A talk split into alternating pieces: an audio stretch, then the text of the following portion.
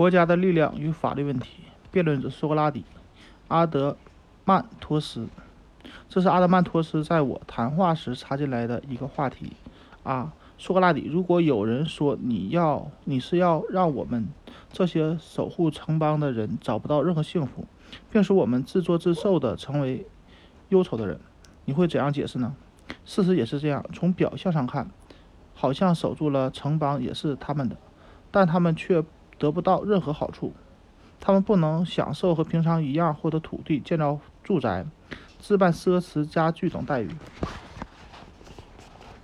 他们更不能拿出自己的物品祭奉、祭献祭诸神、接待宾客，来取得神和人的欢心。也就是说，但凡拥有金银财宝以及凡希望幸福的人们常有的一切，我们的城邦守护者通通不能享有。他们是受雇佣的，用自己的生命迎来了国家的安全，而到头来他们却一穷二白。这对这一切你如何作答？叔不错，我甚至还可以补充，替他们补充一点：我们的卫守卫者仅仅只能得到吃的，除此而已。而外，他们不能像其他人一样还能再拿到钱，因此他们想去哪里都无法如愿，连就连旅游都和他们无关。至于女人高消费住奢侈奢华的住宅，那就更不敢想了。要是再往下说，我还能做出更多的补充。假定我刚才的话全部都是对你的质询，你如何对待？不就是让我解答你的提问吗？是的。如果我们沿着我们刚才设定的道路路子一直讨论下去的话，我相信我会找到正确的答案。我现在的回答是：我说城邦守护者的那那种一穷二白的生活是最幸福的。这一点也不奇怪，因为我们建立的这个国家。的理想目标并不是为了某一个阶段独自享有的幸福，而是为了这个国家全体百姓的幸福。我认为，如果要所要寻的寻找的正义，也只有这样的国家里才能找到。要是在一个无序的国家或城邦里，非正义的东西俯拾皆是，那么我看这样的国家或城邦也就无望了。现在我们把正义的国家和不正义的国家都找到了，我们是不是可以？从中比较出究竟是哪种国家的公民更幸福了呢？我的意见是我们首要的事就是要铸造出一个幸福的国家模型来。这种模型应该是全民性的，而不是零敲碎打的为极少数人打造的幸福。接下来我们就要接触到与之相反的国家模型。先打个比方，如果我们准备给一座雕塑上彩。有个人过来对我们说：“眼睛是人的身体最美的部分，而最美的部分应该用紫色来表示。你为什么不把眼睛涂成紫色，而涂成黑色呢？”对于这样的提问，我认为可以用以下的回答最好：“尊敬的先生，看来你根本不想让我们美化眼睛，因为如果按照你的意思去上彩，那眼睛看上去就不是眼睛了。这个道理放在别的器官也一样。”画家作画，对于人体的五官都用用应用都用都用其应有的色彩去表现，这样才能达到整体的美。整体的美。通过这例这个这个例子，我要说的是，不要按照按你自己的意思去解释守卫我们城邦人的幸福观，否则他们就不是什么守卫者了。要知道，我们也可以给我们的农夫穿上。礼袍，戴上皇冠去种田，他们想干活就干活，不干活甚至沉湎于吃喝玩乐，也没人敢对他们怎么样。我们似乎还要让我们的自淘气的人斜倚在沙发上磨洋工，烘烤着壁炉用餐，以至于制作陶器的事想干多少就干多少。如果真的能够达到这样，那么。我就可以说，我们国家的每个阶层的人都可以获得幸福，全民的民众也都会变得很幸福。但是我对此很不以为然，因为真像你所期待的这样的生活，那么农夫将不再成为农夫，陶工将不再成为陶工，其他各领域的人也将失去了他们的阶级的本性了。如上这些现象出现在一般百姓身上，还不算什么太大的问题，比如皮匠因为懒惰而不愿意干活。这还仅仅只是缺了皮匠皮鞋穿。如果发生在作为国家和法律的保卫者，守卫城邦的人身上，使其不成为名副其实的守卫者，或者只是成为名义上的守卫者，那么人们就会亲眼看到国家的前途断送在他们手上。我们培养国家或城邦的守卫者，起初终就是要他们成为真正的护国卫士，而不是颠覆国家的城邦或灾星。而那些成天在抱怨我们培养守卫者的人，大抵是毫无责任心的自私的农民。他们一心只想在宴席上饮酒作乐，根本不是在，不是正在履行对国家责任的公民。如果真是这样，我想就和我们所谈的话题不是一回事儿了。而他们所说的也不是一个国家。因此，当我们在选择国家的守卫者时，就有必要对他们的幸福先进行一番考察，或者说他们的幸福观与守卫国家的工作是否会发生冲突。如果你赞成我的观点，那么我们就有责任劝导国家或城邦的守卫者尽职尽责地做好自己的工作，同时也要劝导国界国内其他职业的人以国为荣。这样一来，整个国家将得到有序和和谐的发展。并且整个国家各阶层的人都将得到自然赋予他们的每一份幸福。我赞成你说的。我又有一个新想法，不知你是否也会赞成？会是什么想法呢？似乎有两个原因能使人的记忆出现退化。哪两个原因？贫穷和财富。他们是怎样使人的记忆出现退化的呢？是这样的。如果我们让一个自讨者发了财，你想想看，他会一如既往地继续发挥他的手艺吗？显然不会，他会变得越来越懒，越来越粗枝大叶。你说对吗？那他很快就腐败了。如果他并不懒，但苦于贫穷，手里没有买工具器械的钱，他同样也不能把自己的工作做好，更没有能力带好自己的儿子或徒弟。当然不能。所以。贫困和财富都是使人手艺和他们的手艺退化的原因，是吗？显然是这样。所以我们就发现了另一种罪恶的发源地，而国家或者城邦守卫者必须对此时刻保持警惕性，尽一切努力去防止他们在不知道的时候悄悄地潜入国家或者城邦内部。你说的是什么罪恶呢？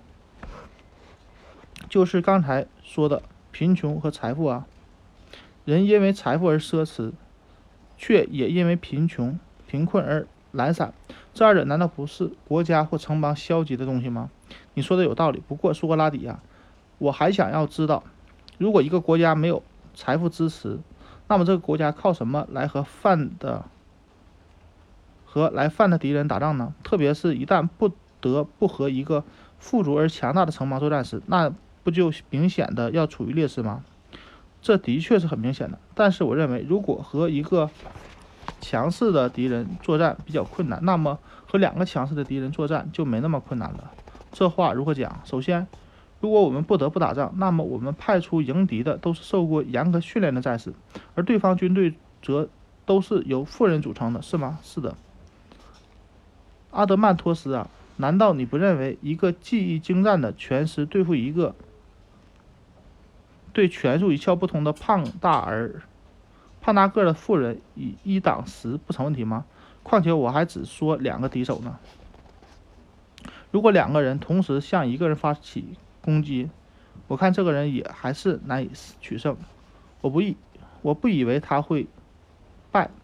比如我就能给他借支个招：先脱身在前面跑逃，然后反身将两对手。中追上来的一个撂倒，如果他在阳光烈日之下完成这套把戏，重复几次，再加上他怀有拳技，对付那些胖的跑两步就累倒的大胖子们，难道他还不能以一挡十？如果都能按照你这么说的去做，胜利当然非他莫属。但这招好像是儿戏，听起来没有什么精彩的东西。但你还必须承认，在科技、军事、科学和数字方面。富人获取的知识更多、更宽广些，我看是的。那么，他们的勇士若是和比他多两倍、三倍这样的对手拼搏的话，显然是不会吃亏的。你说的有道理，同意。如果在要发生战争之前，我们派遣一名使节到两个敌国中的其中一个国家去，把我们的优势展示给他们，说明我们没有金和银，但我们就是能打仗、取胜、能打胜仗。你有金和银，你难道不想和我们一样要消灭另一个强国吗？这样说使他们出钱，我们出力，两全其美。听到这些话，谁有谁愿意去和瘦但却很精壮的狗打，而不愿意和精壮的狗联合起来考虑打另一只既肥又笨的大绵羊呢？我想，如果有大绵羊可以打，谁都不会选择和狗打。但是现在的问题是，许多国家的财富聚集到一个大国里去了，这对于贫国来说很可能很危险。对于和我们所建立的这个理想的国家以外的任何别的国家，如果你还把他们称为一个国家，这让我很感到忧虑。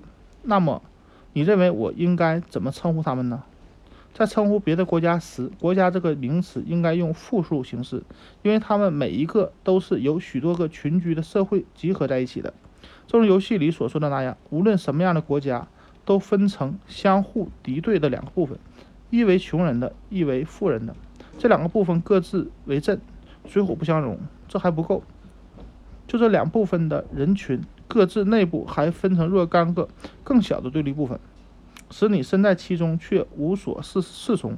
如果你把他们都当做许多个独立的社会群体，而不是一个国家，并且把整体的财富全力分许给他们，那你就会结上很多朋友，而。只有极少的敌人和你作对，这样你的国家只要贯彻、始终贯彻执行一条既定方针，就会有序的发展下去，并终将成为最强大的国家。我所说的最强大，不是指名义上的强大，而是指实际上的强大。即使他一千名守卫士也没有，谁也不会想到找到像。我现在设计这样真正的具有大规模而又是独立的一个理想的国家，无论是海伦尼斯还是海伦尼斯以外的任何一个地方，都不如不能和这样的国家相抗衡。对我说的话，你还有什么不同想法吗？我现在没有什么想法了。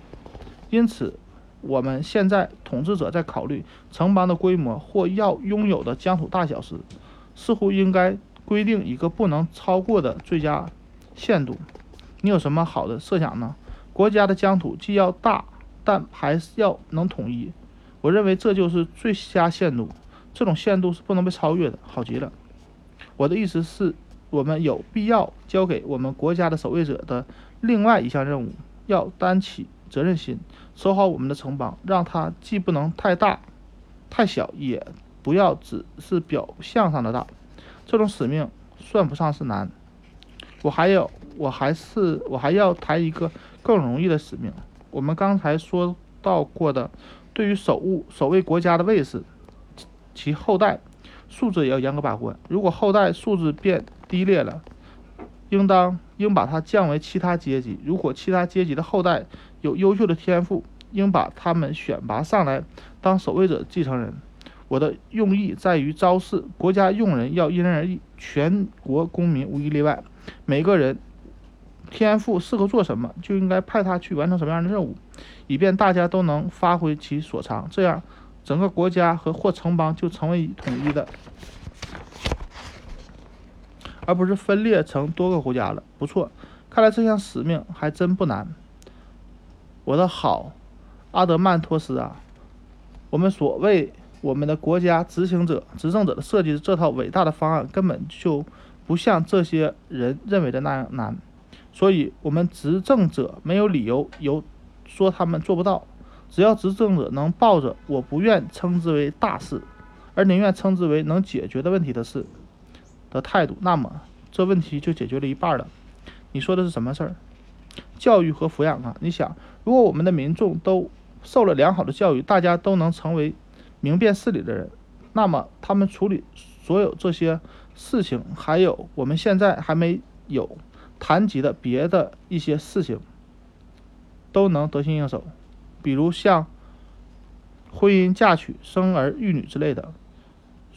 处理所有这些事，都应该遵循同一个原则，就如俗话所说的，要依靠朋友的力量。这可能就是最好的解决问题的办法了吧？再说了，一个国家如果能够有一个很好的开端，就会像转动着的车轮一样，往前行动的速度就越快。因为良好的培养和教育造就良好的身体素质，良好的身体素质再接受良好的教育，产生出比前代更好的体制，这样形成良性循环，有利于民族的进步，很有道理。说了这么多话，归纳一下，就是奉劝我们国家的领袖们必须坚持注意的一点，绝不能让自己的国家在不知不觉中败坏了。我们必须始终守卫着自己的国家的一切，包括不能让体育和音乐断出新花样，违反固有的秩序。当有人说人们最爱听歌手们吟唱最新的歌时，领导们人就开就会开始担忧，他们担忧的倒不是诗人称誉新歌，而是担忧出新花样的歌。所以领袖们自己应当不去称赞这种东西，而且应当指出这不是诗人的意义所在。因为音乐的任何翻新对整个国家都是危险的信号，所以必须予以严格的控制甚至制止。戴蒙曾经跟我说，当歌曲的形式变化时，国家的基本法律往往也会跟着改变。我相信戴蒙的话。是的，别说戴蒙，我也会这样说的话。因此，我们的国家守卫者看来，首先必须在音乐领域站岗放哨了。这种无政府式的东西的确很容易悄然潜入人们的生活里，虽然它在常人。理念里只不过是一种游戏，好像没有什么危害。音乐本身是没有什么危害的，但当它被作为一种工具时，就会成为一种精神性的东西，一点点渗透到人们的心灵去里去，以此改变人们的性格和习惯，再渐渐地扩散到人与人之间的关系，再由人与人的关系肆无忌惮地流向法律和国家的政治制度。苏格拉底先生啊，我认为他。既推翻了公权，也推翻了私权，是这样的吗？我笃信是这样的。那么，还如我们开头说的那样，我们要教导孩子必须参加严格的智慧训练和智力游戏，而且这种训练要在法律制约下进行。如果没有法律制约，孩子长大了以后很可能会做违反法律的事情，那样的话，他的品行就要出现问题了。说的很好。如果我们的孩子们从小就能树立起良好的遵守法律的精神，以这种精神主导他们对音乐的理解，他们就会自觉地抵制或反对不法的娱乐。我们就是要让守法精神处处支配着孩子的行为，使他们健康成长。一旦国家发生什么动乱，他们会明辨是非，知道自己为国家的稳定应该做出什做做做出些什么。不错，孩子们能够受到这样良好的教育。当他们长大成人后，对眼前的事态有了自己的理解，就不会对前人一些看起来微不足道的失误唯命是从。他们会对一切的不合理发起挑战，甚至制定出新的合理化秩序。你说的秩序是指什么？我指的是诸如下面的一些情况：年长人、年轻人在长者面前必须时时刻刻保持沉默和肃静。他们在见到长者时，应该起立让座，以示敬意。他们对父母要尽孝道，要注意发饰着装的整洁，发饰着装的整洁，注意自己的仪容、笑笑貌和行为举止，诸如此类，不一定啊，不一而足。对此，你是否有不同的看法呢？我和你的看法相同，不过我认为，把这些秩序都定成规矩，并写进法律。让年轻人依此循规蹈矩，这就不是很明智。我不知道是否有人这样做过，做过了的是否会持久，我也不知道。阿德曼托斯，一个人从小受教育的方向，往往能影响他的发展方向，也能决定他将来的目标方向。这叫同林鸟效应。事实不正是如此吗？是的，一件重大的事情结果出来后。也许是让人满意的，也许，但也许是不尽人意的，这不能否认。正是出于这种理由，我想没有必要为这些问题再制定法律了。看来你的理由很充分，但是关于商务问题就不一样了。现在有了商品交易市场，人们通过这种市场互相买来买买来卖去，于是就有了各种不同的契约，有如像工匠与工匠之间的契约。由于有违约，就有了关于侮辱和伤害的诉讼，有如关于民事案件的起诉，要牵扯到陪审员的指定等繁杂的问题，有如有人会提出关于市场和码头税金的征收等问题，有如市场与警察、海港的操作规则，还有其他很多的问题。我的天哪，是不是都得由我们为其？逐一制定出相关的法律条文呢？我觉得未必要如此劳民伤财。对于一个正义的人而言，把这么多的法律条文加强给他们，他们一辈子也读不完。当他们知道照该照着法律去做的时候，恐怕他也已经老了。我认为，凡是需要制定的什么秩序或规则，大多数自己会容易发现的。对了，亲爱的朋友，只要诸神能够。保佑他们以保存住我们起初已给他们制定的那些法律，我看也就足够了。如果不招不依照诸神的帮助，他们将没没完没了的制定这类繁琐的法律和更改原来的法律，毕生如此。你是不是把他们比作那些在生活上？纵欲无度的人没有什么自制能力，很正确。其实，这种人活着快乐着呢。尽管他们总是去看医生，总是在服药，但他们的病症却愈发严重，病情也越来越复杂。而他们仍然抱有一种心态，希望能有什么灵丹妙药治愈病症，使他们终有一日可以恢复健康。患上这种病的人大致如此，是吧？不但如此，更有趣的是，他们对那些能够能在他们面前讲真话的人都怀有一种莫名的敌意，而他们并不知道，他们的最大的病症乃是狂食暴饮、寻花问柳、游手好闲。对于此病症，我看别提什么内科外科，即使采用诅咒来为他们辟邪镇魔，也无济于事。你说他对和他？讲真话的人怀着敌意还算什么有趣儿？我想你对这种人说什么也不会感到好有好感，没法产生好感。如果一个国家政府也像我们刚才讨论的那种人的方式来治理国家，想必也不会得到你的赞同。不是真有这样的国家吗？他们那里的秩序十分混乱。但却不允许他们的公民触犯国家的制度。任何公民有违反国家制度的行为，都要被处以极刑。但同时，国内也有那么一些政治嗅觉很敏感的人，他们会热很热忱的为生活在这种不良政治秩序下的公民做事。他们甚至不惜奉承巴结下层的人，来窥探他们的心思，巧妙地满足他们的欲求，以此换取公民对他们的尊敬。你说他们不就是我们说的那种有病的人吗？是的，在这里，国家也好，政客也罢，我看都是让人所不齿的病人，没有任何值得称道的之处。但是还有一种人，那就是就是那些甘心从众的人们，他们同样也是政客，却在默默无闻地为国家干着实事儿，而且不计较个人的得失。你说他们的精神不值得我们称道吗？我当然会称赞他们。但不会称赞其中那些没有主见、唯命是从，甚至还被公众的称颂弄得头脑发昏的人。他们的许多行为是在自欺欺人。